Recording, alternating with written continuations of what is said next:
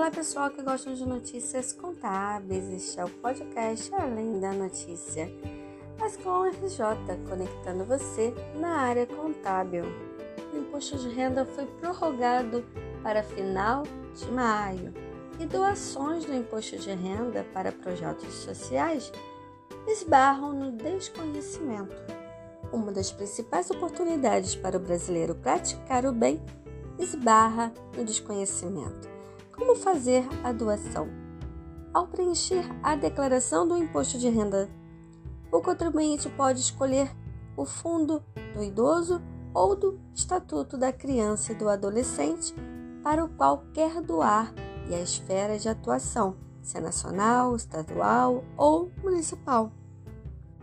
No entanto, não é possível escolher uma entidade. É necessário escolher o modelo completo da declaração, conferir o valor do imposto devido e confirmar a opção doações diretamente na declaração. A lista dos fundos que podem receber o dinheiro do contribuinte aparece no próprio programa gerador da declaração, mas não é possível doar para uma entidade específica. Assim que a doação for selecionada, o sistema emitirá um documento de arrecadação de Receitas Federais, o DARF, que precisa ser pago até o último dia de entrega da declaração, junto com o imposto de renda. A contribuição não pode ser parcelada, ou seja, a contribuição de doação não pode ser parcelada.